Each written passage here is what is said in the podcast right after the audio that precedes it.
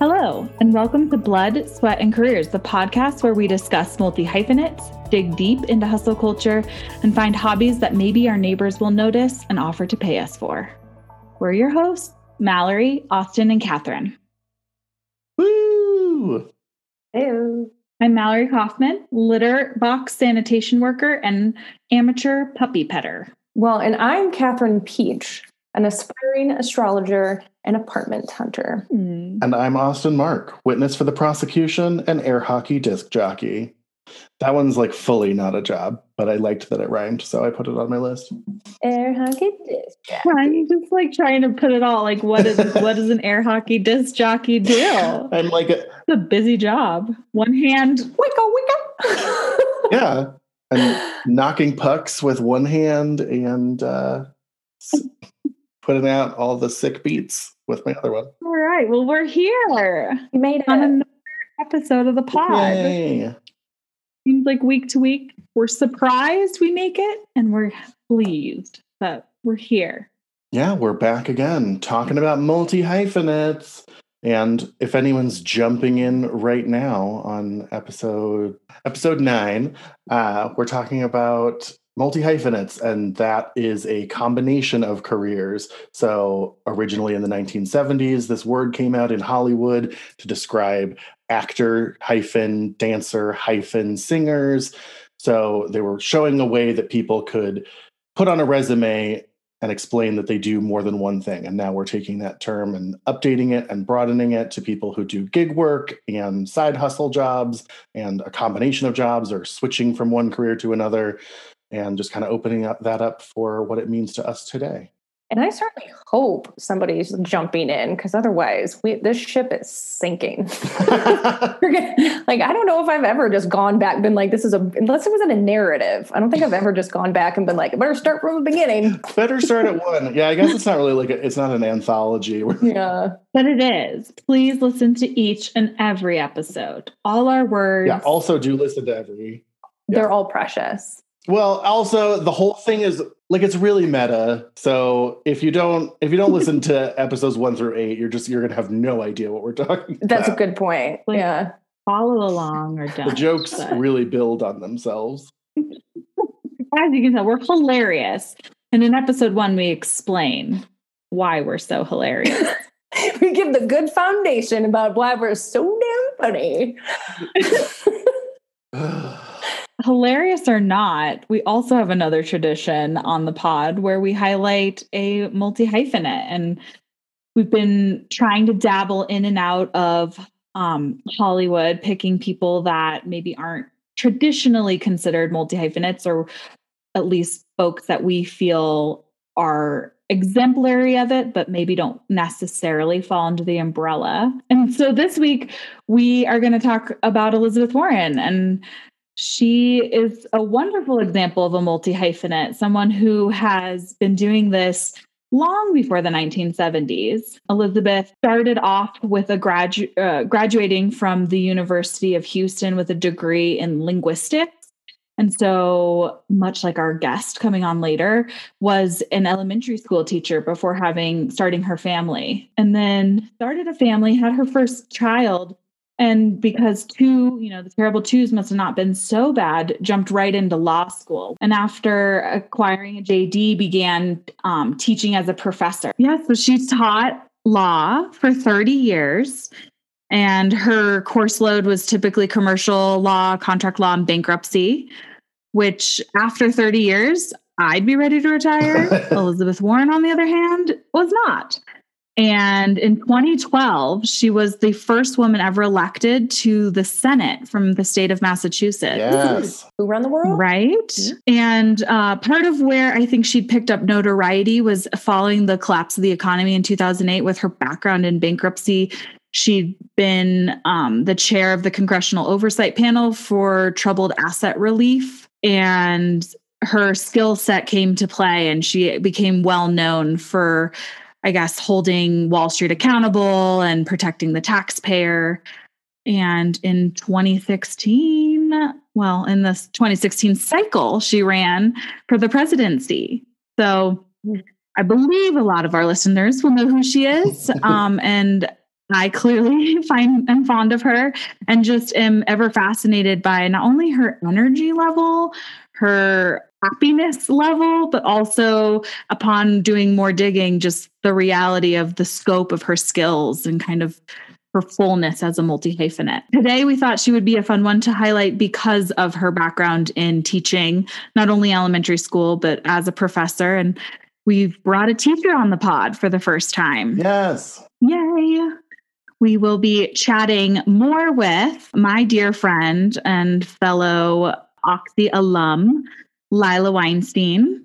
And she is an elementary school teacher currently. So she speaks to that. And currently, we are in a pandemic. She gets to speak a lot to what the situation at school is from her perspective and um, on top of being an elementary school teacher, Lila is a fantastic artist, speaks about having had an art show. And she's also taken on gardening and getting paid to do it, which is really fun to hear about.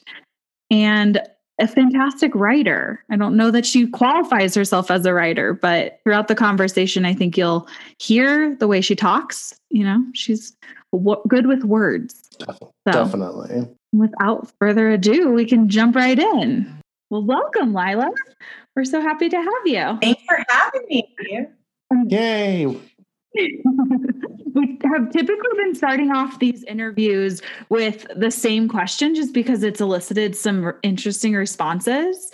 And yours didn't disappoint either. But uh, were you familiar with the term multi hyphenate before we asked you to come on to the pod? I was not. And I've also been speaking to lots of people bragging about how I'm going to be on the show, and no one else has known what that is either. makes me so happy though. I feel like that's the thesis of the podcast is trying to broaden the term and expose it to more people and and allow more people to understand that they are a multi hyphenate, even though maybe definitionally it had been more exclusive but we're changing that. Hey, Webster, coming for you. um, I think the second part to that, which is the interesting part in your case, was describing yourself as a multi hyphenate.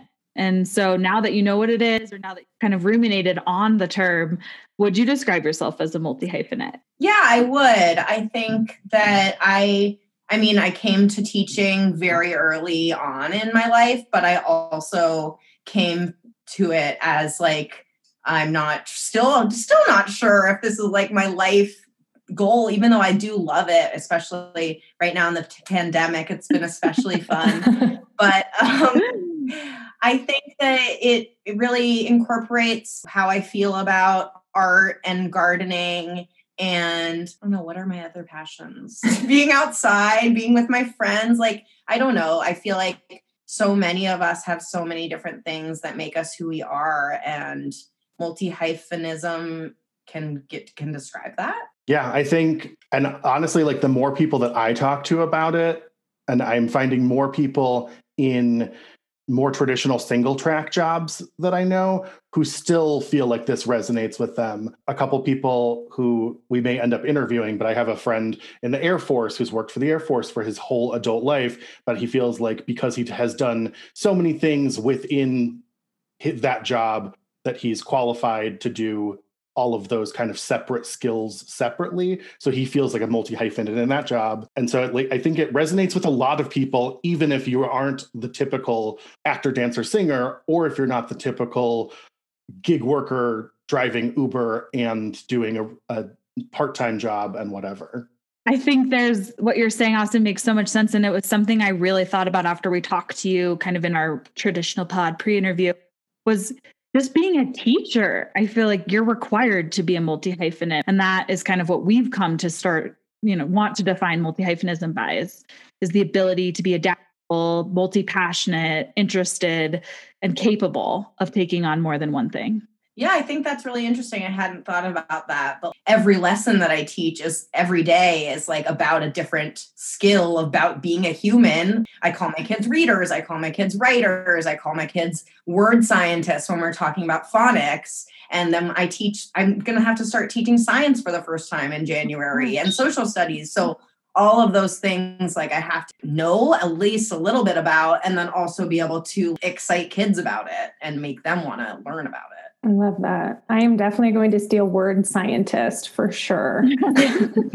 yeah, it's so fun. I love word games. So like teaching phonics has been really interesting for me because I don't remember learning phonics as a child. It I don't think I did, but it's been really amazing to see. I mean, so many of these things that we don't think about, like how the the roots of words when where they come from. I've been able to learn about that and and like I just I, am teaching my kids like what a digraph is, and I didn't even know what a digraph was until like five years ago. so, and to to reiterate, as I'm sure said already, but you're teaching kindergarten and first grade too. So I think there's an appreciation for maybe upper middle high school teachers that are focused on one subject. So maybe you're an English teacher, you're a math teacher, but I feel like elementary, you know, in preschool where you began, you're you are being asked as you've just described to teach all the subjects and know them in a way that's age appropriate. So I'm sure, you know, it doesn't,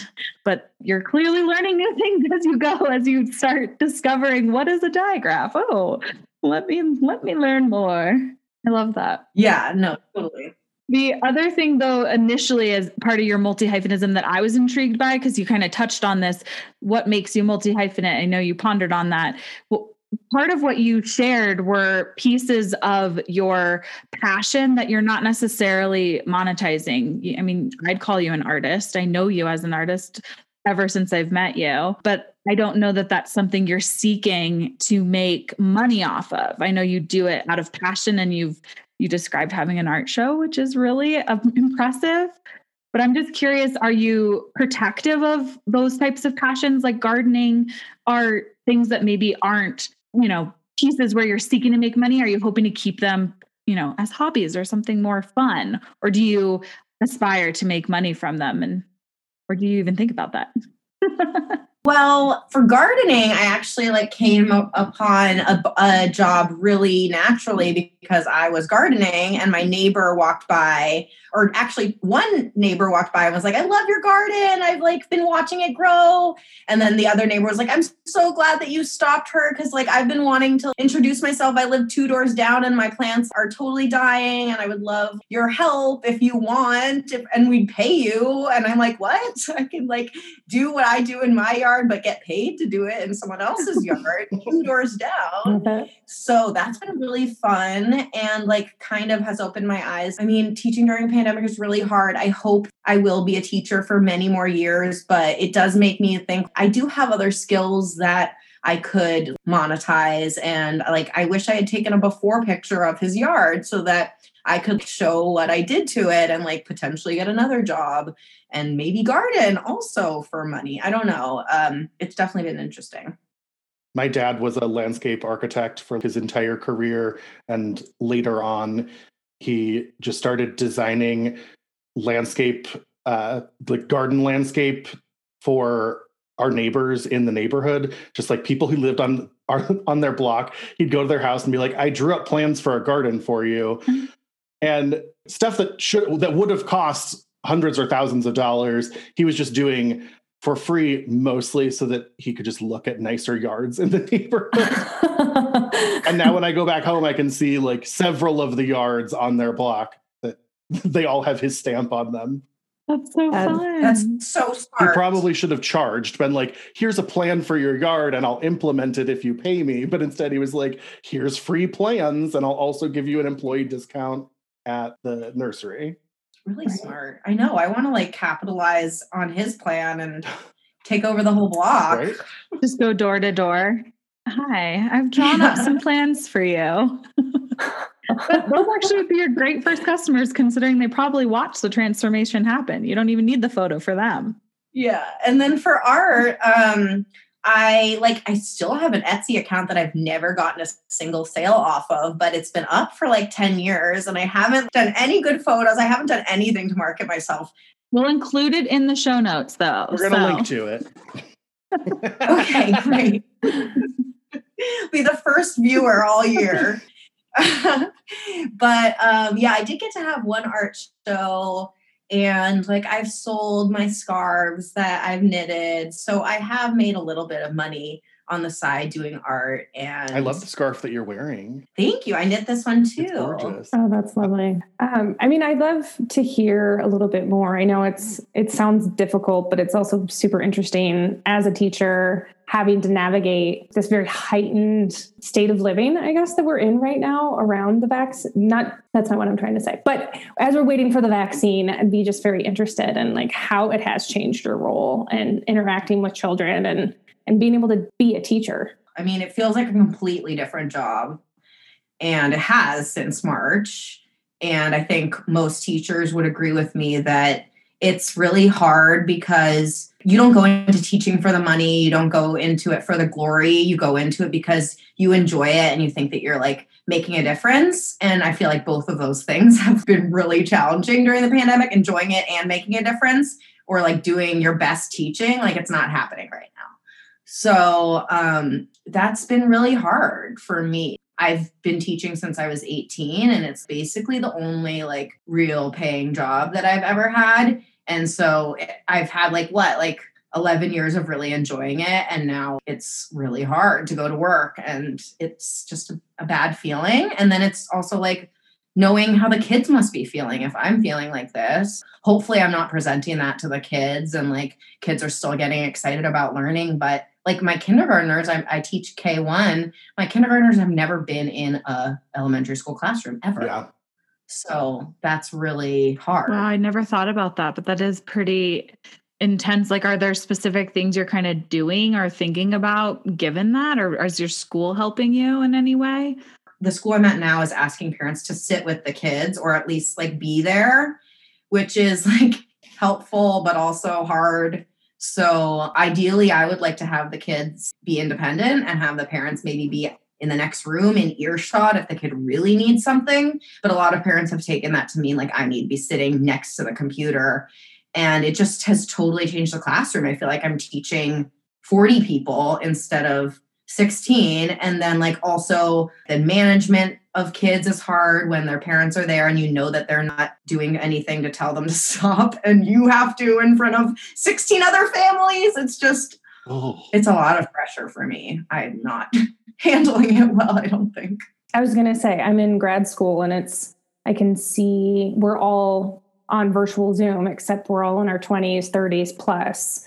And it's very interesting to see like just keeping attention span and being able to sit for that long in front of a screen it's really exhausting on a very different level. So i can imagine how kids who are used to moving who are used to interacting um, yeah i would imagine that's a very different ball game completely.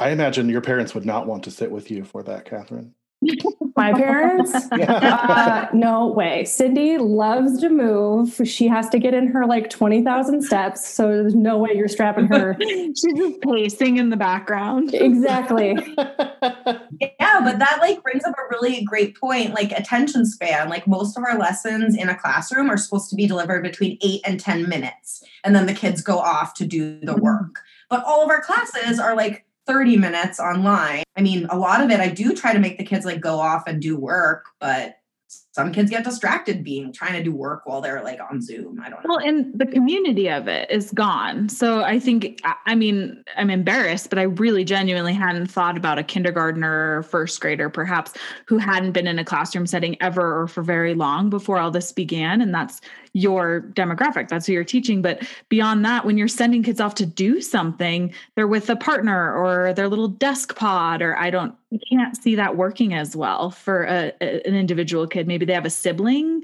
and there's the ability to have some camaraderie there, but you're truly trying to create like solo projects for students.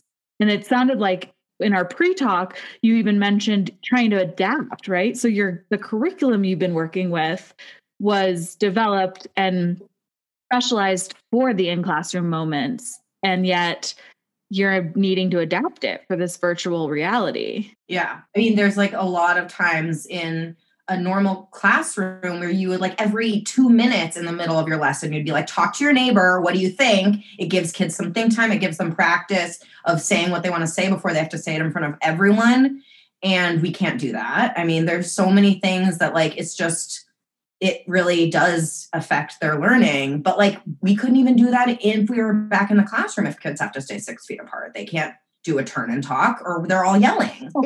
so no. It's just so hard. Oh my God.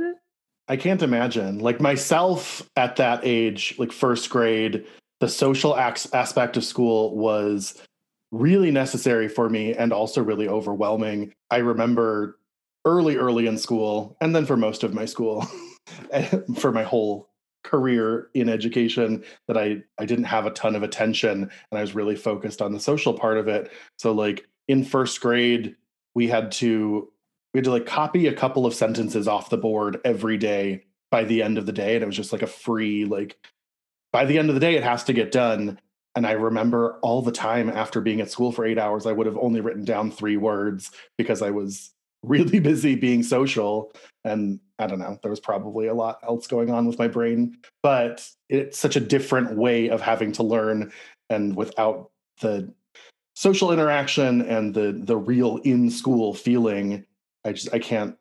It's wild to think how different it will be when they are able to get back into a classroom and like the challenges that are going to come with that.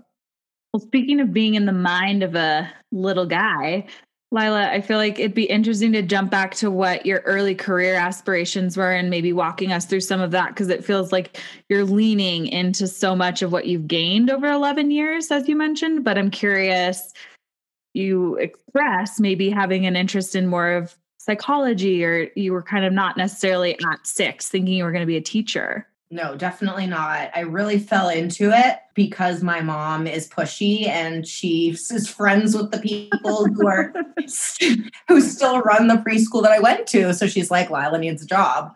So I started working at the preschool I went to, and that was my first teaching job.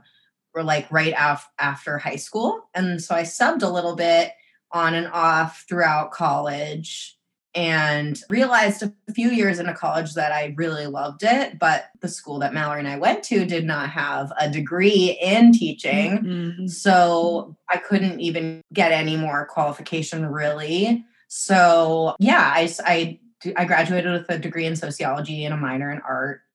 And then um, decided to keep teaching because I love it. And it brought me to where I decided to go to ma- get my master's, but that took me a really long time. It took maybe six years after I graduated for me to decide to do that. And it was really through like some cajoling of my ex girlfriend and her being like, we can't have a family with the amount that you make. And I was mm-hmm. like, well, I definitely want some babies. So what am I going to do to make that happen? Yeah. But when I, when, when I was younger, I thought maybe I would go to get my degree in therapy, go back to get my like master's in therapy, or maybe I would go back and be a scuba diving instructor. I wanted to like actually live in Mexico and be a scuba diver forever. that's still in your future. Um, I can see that for you mm-hmm. for sure. Mm-hmm. Honestly, I mean, for going to a school that didn't have a teaching degree as an option, and what's the deal with that? What kind of? Any, Hi, Oxy, looking at you. Busted ass uh, but I think it's really, honestly, to go into teaching early education, like sociology and art, are sort of big components mm-hmm. in children. So I think you probably were really set up for that in a way that you probably weren't expecting. True. Yeah, I did not plan that, but I do think that both of those things have helped in my teaching career. Well, as a buddy and just like a sideline cheerleader of your life and career since you were 18, I feel like what is I'm realizing that I enjoy so much about you too is I think you let purpose and passion drive a lot of your life, but you're not necessarily seeking to make money off those things. So you've been deliberate in choices and conscientious of how to find a job and and get the money. I mean, I'm excited to meet all your babies now that you're getting the the big girl bucks. But um beyond that, I think it's it's been really interesting to to think about how you're passionate and creative and so intelligent, but you're not necessarily forcing that into your professional space. You're allowing it to fit in where it's needed, but you're, you know, you're still doing art you're doing these other pieces that keep you alive and you're using teaching as a you know you're a great teacher but you're also open to other things, which I almost think would make you a better teacher. I mean, if you were closed off and not as creative, it might not work as well. So great job, Lila. Thanks, Boo. I would just love to be your guest every week so you can keep telling me nice things about myself. Oh, back anytime. Oh. That wasn't a question. I just wanted to tell you that you're amazing. yeah, it was a it was a thought. I was just listening and I'm like, wow, there's something to be said about we talk on another episode. In fact, I think it was the not buying diamonds episode, which you mentioned having listened to about passion being this purpose you know purpose driven and wanting your career to be something as important as you know life's purpose perhaps. And i think that can be put a lot of weight on everyone's shoulders. And it makes your job something central in a way that i don't know that it always has to be. And i feel the way you're speaking about what drives you and how you've become who you are i think you have a seemingly healthy balance with the two things. You're looking at how to professionalize a career, make more money, progress, and you're doing wonderful things for your students, but you're also not limiting your purpose in life to teaching. You're allowing yourself to also define yourself as a gardener and as an artist, even if those things are more fledgling, so to speak, in where you're at on the uh, money spectrum, you know. I mean, my mom has always embedded in me like follow your dreams. I think in some ways that can get really dangerous and has gotten me into trouble. But I also think that in the back of my mind, that has to be like the the biggest thing driving me, especially now that I'm seeing what it's like when you really don't like what you're doing every day. It's so hard. I don't know how, anyone does it. So I think it's so important. Follow where your heart tells you is it's supposed to go, which is also really hard to find out. Like, how are you supposed to know you're like really good at glass blowing or like wood shop or something? You know, like who knows? I don't know. It's it's important to listen to yourself. I love that.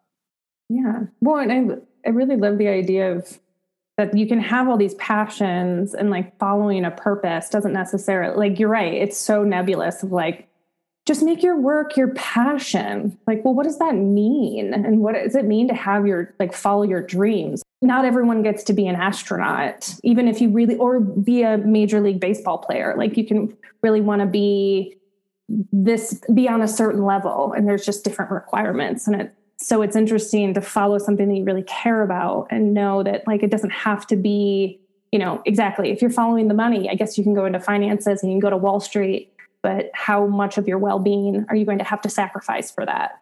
So having the middle ground or even it doesn't have to be i guess a middle ground but having that this thing feels important to me this is something that i'd love and the rest you can kind of figure out along the way. Well and i think you would have to be really passionate about money to be a really rich person because most jobs where you make a ton of money are sort of like soulless horrible jobs it's probably why most really rich people don't seem that happy. But, uh-huh. Yeah. I'm going to say I'm going to be a very happy, wealthy person. I'm just throwing that out there. You know, it, misery and money, yeah, they don't go hand in hand. But you're right. If you're just chasing the dollar, then it can make you pretty miserable along the way if you're not willing to be like a rounded, inspired, or at least like balanced person. You're like, okay, I can do this thing that doesn't have to be perfect, but I can still like be the mom, be the partner, be a scuba diver instructor on, you know, during the summers or whatever that looks like for you. Yeah. Yeah, and and being perfect I think is really one track minded when you only have one track that you're on. If you have something else that you're doing on the side or something that you really love doing for fun, it makes puts so much less pressure on your work that it, you don't have to be exactly like perfect, perfect every snap, which is impossible. As I say to kids, there's no such thing as perfect. So if your goal is that high, of course you're going to be feeling bad about yourself. Cool. And I wrote this question just thinking about you working with young our young generation, the kiddos all day. Do you see in them any multi hyphenism that you want to pull out or how do you now that maybe you're using this term in a new way is there a spirit you're seeing in kids i feel like they can be super multi passionate they're good at this and they're good at that they're good at braiding hair of the on their pony and they're also really good at drawing and they're excellent hopscotchers like Yeah, I mean, I think that's a really interesting point. I do think that kids are like the first multi hyphenates. Um, they are doing that all the time, and uh, they they should be. That's what's going to keep them like growing. I think maybe why don't we ask each other, like our kids, did you know that someone made this desk? Did you know that someone like blew this pot? Would you want to do that? Like, what do you want to make? You know, I don't know. Like that's just my idea because I'm creative and I like doing art. But like there's other other questions for people who aren't necessarily creative minded people. Right. Like someone edited this book. You don't have to all be the story writer. You could be the story reader and fixing it for people. Right. Yeah. Yeah, or like you could be the person who looks at people's x-rays and you know the x-ray te- technician and I think you go to school specifically for that. But it's so hard to know when you're a kid that there are even any like how do we know of any jobs besides what is around us? Mm-hmm. Right. Or even making a job into something that you love. Like we have to look up stupid jobs for the intros or or fun, fun jobs for our intros for the pod. And I was on a yeah a kick doing it earlier and i stumbled upon literally there's like a flavor guru at ben and jerry's and their job is to try all the flavors and i'm like hi over here i'd be so good at that but did i know it exists no but now that i do i mean vermont here i come. I'd be so good at that. rewriting my resume as we speak. Just try to make it fun for the kids and that's like what i need to like, keep remembering like every time i start getting down on myself or trying to like make it a perfect lesson that the parents who are out of screen enjoy like the kids need this is maybe some of them's the first experience in real school so how am i going to make it fun? I just need to remember that i guess just in thinking and hearing about how you're processing this is the first school year for some kids are you looking at your job with any we we've talked in the past about traps and tricks and we framed it as a trick of the trade is the ability to pivot quickly, learn a new skill, develop something on the fly a little bit. That's multi hyphenates can be known for that. And then also there's traps where maybe you're someone's assuming you can just figure this out overnight or you have this skill set already. And so you alluded to needing to teach science in uh, two days, I guess January is. So um, hopefully you got your science books. But I'm just curious if there's traps or tricks that you're leaning into or you want to talk about as like a teacher or in any, you know, realm really, but specifically teaching, I guess. Yeah, I mean, I think that there are a lot of traps and a lot of tricks. And I think one of the most important things for a teacher is to be able to pivot really quickly and make um, last minute decisions when you like see your kids aren't understanding something or it's not landing with this group of kids or they're confused or something um, but that's also been a little bit more challenging with covid because kids aren't they're muted. And they're like aren't necessarily like asking the questions that they normally would because there's a certain amount of time constraint or their parent is there. And they don't want to seem like they don't understand in front of their parent. Like there's oh there's so many layers to it. But i think that some traps for me have been I, have already spoken about it but pr- trying to be perfect. At the beginning of the year i had 15 minutes exactly to teach one tiny thing. And that me i needed to make sure i taught it because the other three classes are also teaching this thing today. And then we're all going to push out an activity tonight about what we just taught and your kid needs to turn it in tonight or tomorrow. And then tomorrow you're teaching the next skill. So if you didn't teach it today you don't have another chance. And that's so like against what teachers know to do. Like if your kid is behind anything. There could be so many things that you need to do reasons why you need to reteach something and that just wasn't possible and that was like really anxiety producing for me and then like also now looking back on it so easy to be like but why? It wouldn't really have been that bad if your kid was confused in this one activity. I mean yeah you never want your kid to be confused but just the amount of pressure that i'm putting on myself is not health- healthy and also not good for the kids because they would have in, probably more enjoyed a lesson where I was like, okay, like we have seven minutes to do this. And then if we like are feeling confused, we're gonna do it again tomorrow, but we're gonna have like some time to like work on it or like have fun instead. I don't know.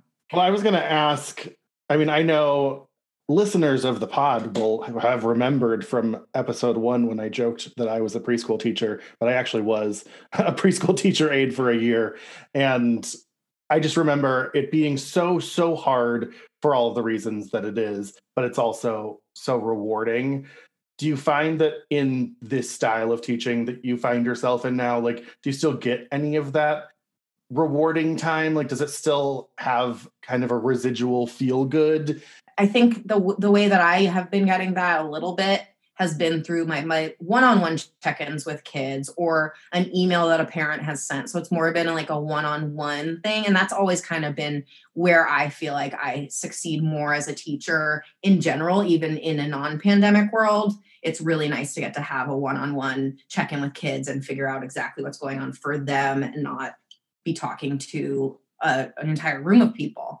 So that's not surprising, but it, it is it is unfortunate that it's really taken a lot of the joy out of it because there is so much joy in teaching young kids. They say the most hilarious things. They do the most hilarious things. I've really been trying to like take record and write down when those things happen because it really is fun to reread and go back to those moments. So that's something that I need to like have in the forefront of my mind also to like to make sure that that joy is still coming even though we're online. Do i think one of my favorite accounts is like as heard at lunchtime or something.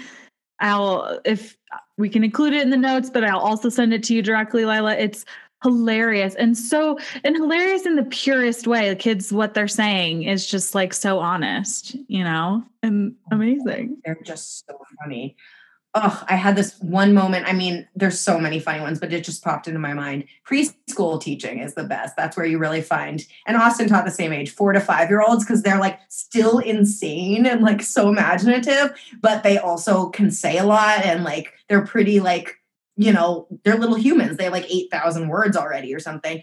I had this one girl. She was dressing up and she goes, "I might be a maiden, but I'm also a woman." Feminist. Love it. I relate. I also love the idea of writing down your successes. I think that's super relatable for a lot of people. I don't think we take the time to actually be like, okay, what went great today? Because even if it's the small, like, I made my bed, I made it to work on time, I didn't burn the toast or what no matter how small or big it can be being able to look back at those things when you're having those hard days or those hard moments i could imagine that's be that would be really helpful to just be like all right i am i'm doing it. I'm doing the thing. Mm-hmm. yeah no i think the human brain is like very programmed to think of the negative. So when you're forced to think of the positive it's really good for us and it's good to reread i think my, one of my teacher friends said that she keeps all of her nice parent emails in a like folder in her email and i need to start doing that because that's really nice to read when you're having a hard parent interaction mm-hmm. let's say i wish that i'd kept like the cards that i got at like end of school year because there, there some of that stuff is really nice and to be able to look back on something that was really hard through the lens of like someone felt good about what I did. That feels way better than I can usually make myself feel. Mm. Totally. Oh my God. I'm so sentimental. I keep all those mm-hmm. cards. Another kind of fun question that might be interesting to get your answer on is advice. I feel like you're you're wise. You have wisdom. And I'd love to understand what advice you might have for either your younger self or a younger teacher, someone perhaps even your student. I mean, I would say to my former younger teacher self, trust in your instincts more. It's uh, really easy to like feel like an imposter and feel like you don't know enough to do anything when you're new, but sometimes just like being who you are or the life experience that life experiences that you had make you qualified to speak on it or do so my example is that i had this really hard lead teacher who was losing her memory and it was like she was teaching first graders how to spell words incorrectly the first time they're ever seeing it mm. and things like that and i like would sometimes make subtle little like oh but you spelled this wrong but like really I could have done so much more for the kids if I had had confidence in myself to be like, I can teach this for you because it looks like it's feeling hard for you. I mean, she's teaching a bunch of things. You know, I could have spun it, but it be it was my first year as an assistant in an elementary school, and I was like, "Ooh, I don't know. Do I have anything to offer? Should I just sit in the background and watch this like totally tank?" And that's what I did mostly. Just let this woman teach kids things wrong for a year. So I would say just like believe in yourself as much as you can. And I mean, I think a gratitude journal, as we talked about earlier, like that's a good reminder to me to get back out my gratitude journal and write down the positive things that are happening. And maybe you'll start seeing like there's a pattern and that's something that you want to pursue more if you're feeling like it's really important to you at the end of the day. Mhm. Yeah. There are a lot of us, I would just ask, there are a lot of us that are dealing with this new technology, trying to pivot in this virtual world, and it all feels pretty strange as someone who's dealing with it day to day, especially with larger groups of kids. Do you have any tips in terms of, I don't making it more connective and more engaging in ways that I think that's I think that's what everyone's missing is that kind of collaboration and connectivity. Yeah, I think um, we try to make it as much like a conversation as possible. So even though I can't have those kids do turn and talks, I'll still stop the story and be like, what do you think? And really try to make sure that they are like with us. I mean, there's some times that you can't though. If the screen is blank and there's no kid there, you can't do anything. I and think also just like making it fun again. I know I keep talking about making things fun, but especially in the pandemic, people need some fun and like making it about singing or doing a, a body break, a dancing game. Or um, my kids have really been like liking Kosiki, which is like a pattern, hand pattern clapping game. Like, and one kid goes away from the screen and comes back and tries to figure out who's leading them. Just like making it so that the kids are moving and seeing each other and not just listening to me. That's really cute. I'm already thinking of their gratitude journals, slash, maybe they all need to be little pen pals writing letters back and forth to each other or something. Right. Um, I mean, they're so cute. Like this new, I mean, all my classes are really amazing, but this new group of kids, I've only known them like one month and we started doing appreciations and they're already like, I appreciate Lila for like blah blah blah, like being my teacher. Aw. Like, so glad you came here, Lila, or I wouldn't know you. I'm like that, I mean, that is what I need. That's exactly why I teach. Oh my God, how rewarding when you jump into the classroom, uh, you know, knock wood sometime next year. It'll be to give those little guys hugs. See them. Yeah. I was going to say, now I'm going to promote like dance breaks in the middle of Zoom calls or like have little, Yeah. uh, I don't know, games, make it a little more playful so we're all not so miserable staring at our computers. my gosh. I think that would really help adults. Oh my God. You all would be so much more productive if you had a little fun and then got back to work. Into it. Yeah. Dance break. Two hour Zoom Yeah, meetings. freeze dance. Well, I think a fun way to close this out, Lila had an idea in our pre interview to kind of go around and give a couple of our school memories from so very long ago. Uh, do you guys have any specific standout school time memories? I totally do. I feel like mine definitely go across the ages. I mean, I remember when you were talking about word science. I'm a terrible speller, but one of my favorite teachers was my first grade teacher who didn't focus on how bad I was at spelling, but instead just enthusiastically asked me to sound it out and make it up. And I wrote so many books as a young kid, and they're amazing because I'm now married to a wonderful writer and a great speller who Lila knows. And he's seen these books, and it doesn't bring his heart. I don't even know. So much joy, too much joy. I don't know the fear for his future kids. I'm not sure exactly what's doing his heart, but the misspellings in there are atrocious. But the teacher was such a i just i love the spirit of that i mean i don't know if it caused me to be a bad speller i would I don't want to blame her i doubt it but it, at the same time i feel like Oh, that's what she's supposed to yeah do. it was That's what we teach now, and that was a long time ago. So she was ahead of her game. I. I I still think it's wonderful and honestly it made me a really good Spanish speaker because Spanish is a phonetic language and it's said and spelt the way it sounds. English is just a weird language. and anyway, so I, I, as you said that, I jumped immediately to Miss Casemeyer, wherever you are. Thank you for giving me the confidence to feel like a really great creative writer and not feeling like I was running into these roadblocks as a first grade. I didn't know how to spell anything. It didn't matter. Just write your stories. So peach pie, yum yum. You know, second one coming out at some point, I'm sure. Oh. I need to see this. That's adorable.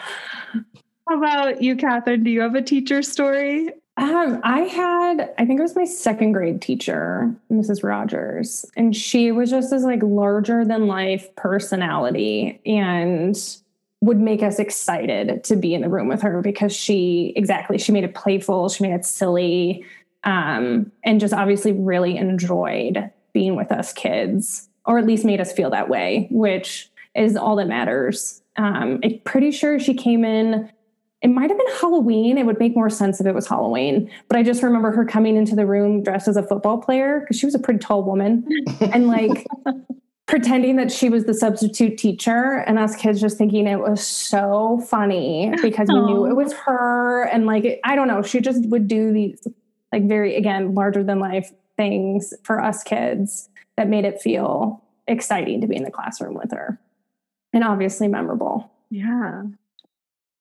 That's so cute. Yeah. Uh, am I next? Or Lila. I've, we should end on a high note with Lila.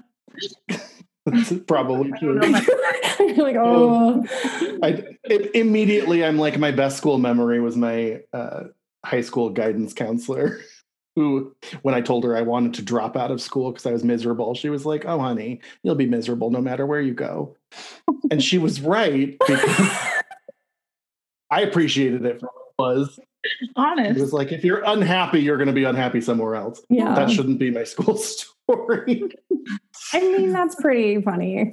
uh, I'm like think of something happy think of something happy Honestly, she was giving you psychology. Maybe, you know, she was she's like, it's does just moving yourself away from something doesn't make you happy. You got to find it in you. I I was going to say that's a life lesson of wherever you go, there you are. It So, really, I and I am. No, I mean, I think that that's really interesting. And one of the reasons I asked you all that is my first memory of school is definitely a negative memory. Even though I loved school as a kid, I was like totally a teacher's pet, super obnoxious. So it's just interesting that, like, one, the mind goes to the negative, as I said earlier, but also, like, what's your second memory of school? you know, like, dig a little bit longer. And my second memory is positive. So that makes me feel like there were a lot more positive memories. I just have to spend a little bit more time to get to them. What was your positive one? Um, so I had this amazing teacher in sixth grade named Bree who had us do reading buddies, I think every single day. And reading buddies may, meant that you got paired with someone who was like one of your best friends, at least in my case.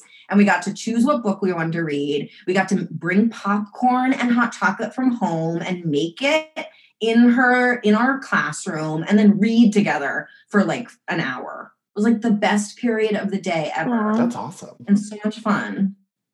And and then there was the one time where I decided to bring a cup of noodles to her classroom and she had a microwave and I was like, I'm gonna eat this for my reading buddy day. But I'd never made myself a cup of noodles before and I didn't know you had to put water in the container and water didn't just come out of it as you made it. So I like burned this barbecue Ah. like cup of noodles jar and the entire school had to evacuate and do class outside for the rest of the day. Hilarious. We had a, a fourth grade classroom drop a thermometer, and that was crisis because that was back when it was mercury in there. And I'll never forget, we had to all leave, same deal, and like avoid the classroom for like weeks as they like ripped out the carpet. And so could be. Decontaminated. It could be worse. I don't know who dropped the thermometer, but It was definitely you. unfortunately, well, that I think. I I think love that, that. Yeah, no, that was awesome. Yeah, well, thank you so much for everything, Lila. I just your candidness, and I feel like you walked us through some a point right now, an inflection point in teaching, and it's just I know it'll be interesting to listen to at present and probably reflect on once we're past the pandemic and maybe hopefully in the rearview mirror looking at these lessons. But you're an inspiration to me as I've already gotten on my soapbox to say. So I'm stepping off, but thank you for doing this. And we so appreciate you. Thank you all for making this podcast. I think it's really broadening people's ideas. We hope so. Yeah, thank you. That's the dream. Thank you so much. Have a great evening. I hope that someday we'll all be together in person. Please. Yeah, get, get that vaccine. All right. Okay. We Thank you you. all. Bye. Well, that was really fun for sure. I know we said that a couple times, but she's just lovely. And to have that kind of optimism, even when it's so hard. I mean, teachers have it tough enough, but it sounds like she's the kind of teacher we need. Totally. I agree. And as much as she's having a hard time, like I just know that her style Mhm. has got like those kids have to be having a ton of fun. She's just sort of an infectiously fun person to be around.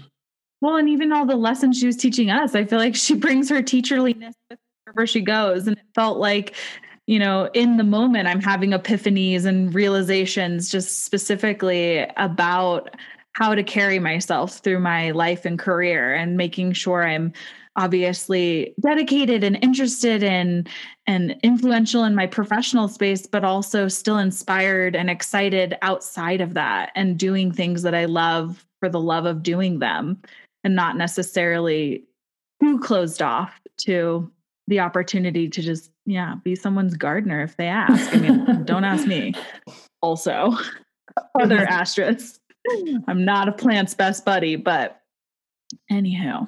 I planted a lot of things this year, but we will see what the spring looks like. no you and catherine you are both good. I, catherine i was waiting for you to jump in and just start telling lila about you're you're a very good plant mother I am an obsessive plant person, but I like I put a lot of emotional investment in these plants, which I don't know how healthy that is, but it's super fun to be like spritzing daily and making sure everybody's rotated and we got the water meter. I mean, it's so you're a helicopter plant mother. I'm a helicopter plant mom. I'm a tiger mom, okay? Although the distinction is necessary, especially because I know where all my green thumb went. It went to my sister. So thanks, Harper. Um, but you're a indoor plant guru. And I think that's a very different and honestly difficult in all these different ways than being an outdoor plant guru or at least a farmer or gardener. I feel like those Oh, are yeah. they're different. Mhm. So I have none of that. I'm just slowly watching the poinsettia that I got for Christmas die in front of my fireplace. The poinsettia. yeah. the point That you can say it both ways. I argued with Brian about this earlier. I was like, wait, I don't know. I said poinsettia, and he was like, "Oh, is that how you say it?" So I refuse. Uh, it's the big red one. We all know. All right. I Did yours have glitter on it? it? wasn't supposed to glitter it. That's amazing. There's so much glitter in our house. The wrapping paper, like I will publicly dig Target right now that every wrapping paper that I bought from Target this year had glitter on it, which is my own fault. But like none of it was adhered to the wrapping paper. So as soon as I took them out, there's gold glitter over our entire house. Ooh. Every present that got wrapped, I was just like covered up to my elbows. It was a mess. Never again. Hmm. Sounds like a dream and a nightmare. I can't decide which. Yeah, no, like I I do love glitter, but it there's a time and a place. I was gonna say, and now I'll be with you for the rest of your life. Yeah, For sure. Finding glitter. Corner crevices. yeah. Uh, No, it's like it's the best COVID analogy. Like if COVID was glitter and you went to a party with six of your friends and one person brought glitter, now you all have glitter. then everyone would have glitter. Yay. Talk about a teachable moment. Yikes. True. Wah, wah.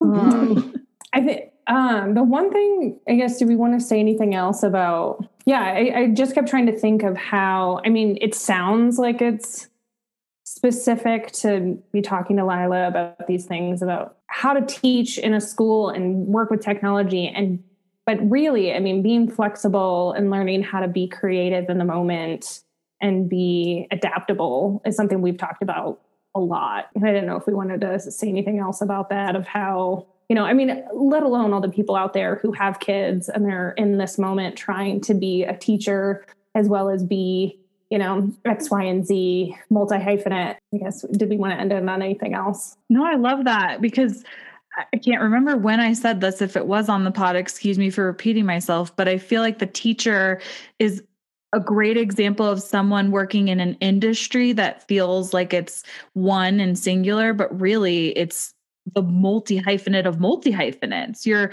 adapting regularly, whether it's each school year with new students, each day with new circumstances, or as we, you know, chose to focus a bit on this inflection point of the pandemic and changing from an in-person structure of school to this to a virtual structure. And and so I think to bring her on helps illuminate that as well that i think you know you mentioned it austin that there's people that maybe traditionally feel like they're in one specific industry and there can't possibly be you know much multi hyphenism in their path. And yet as you dig in you realize there is. Yeah. and and i think we're stretching a term here but that's okay because i think that's part of the point. We want more people to see themselves this way and also understand how the qualities of a multi hyphenate can be so functional even in a single career track. Right. You know, she's a multi hyphenate that's basically allowed herself to be a teacher. You know, so she's on a single career track, but she's got all of this characteristics I would consider myself, you know, wanting and needing as a multi hyphenate. Yeah. Agreed. Well, thank you guys for listening. And we want to remind everyone to please rate and subscribe and follow us on social media. You can find us on Instagram and Facebook at Blood Sweat Careers. And we do have an email where we love to get notes of admiration, any ideas you guys may have. Fill our inbox. We're blood sweat careers pod at gmail.com. And we'll see you guys next week. Bye. Hey, bye.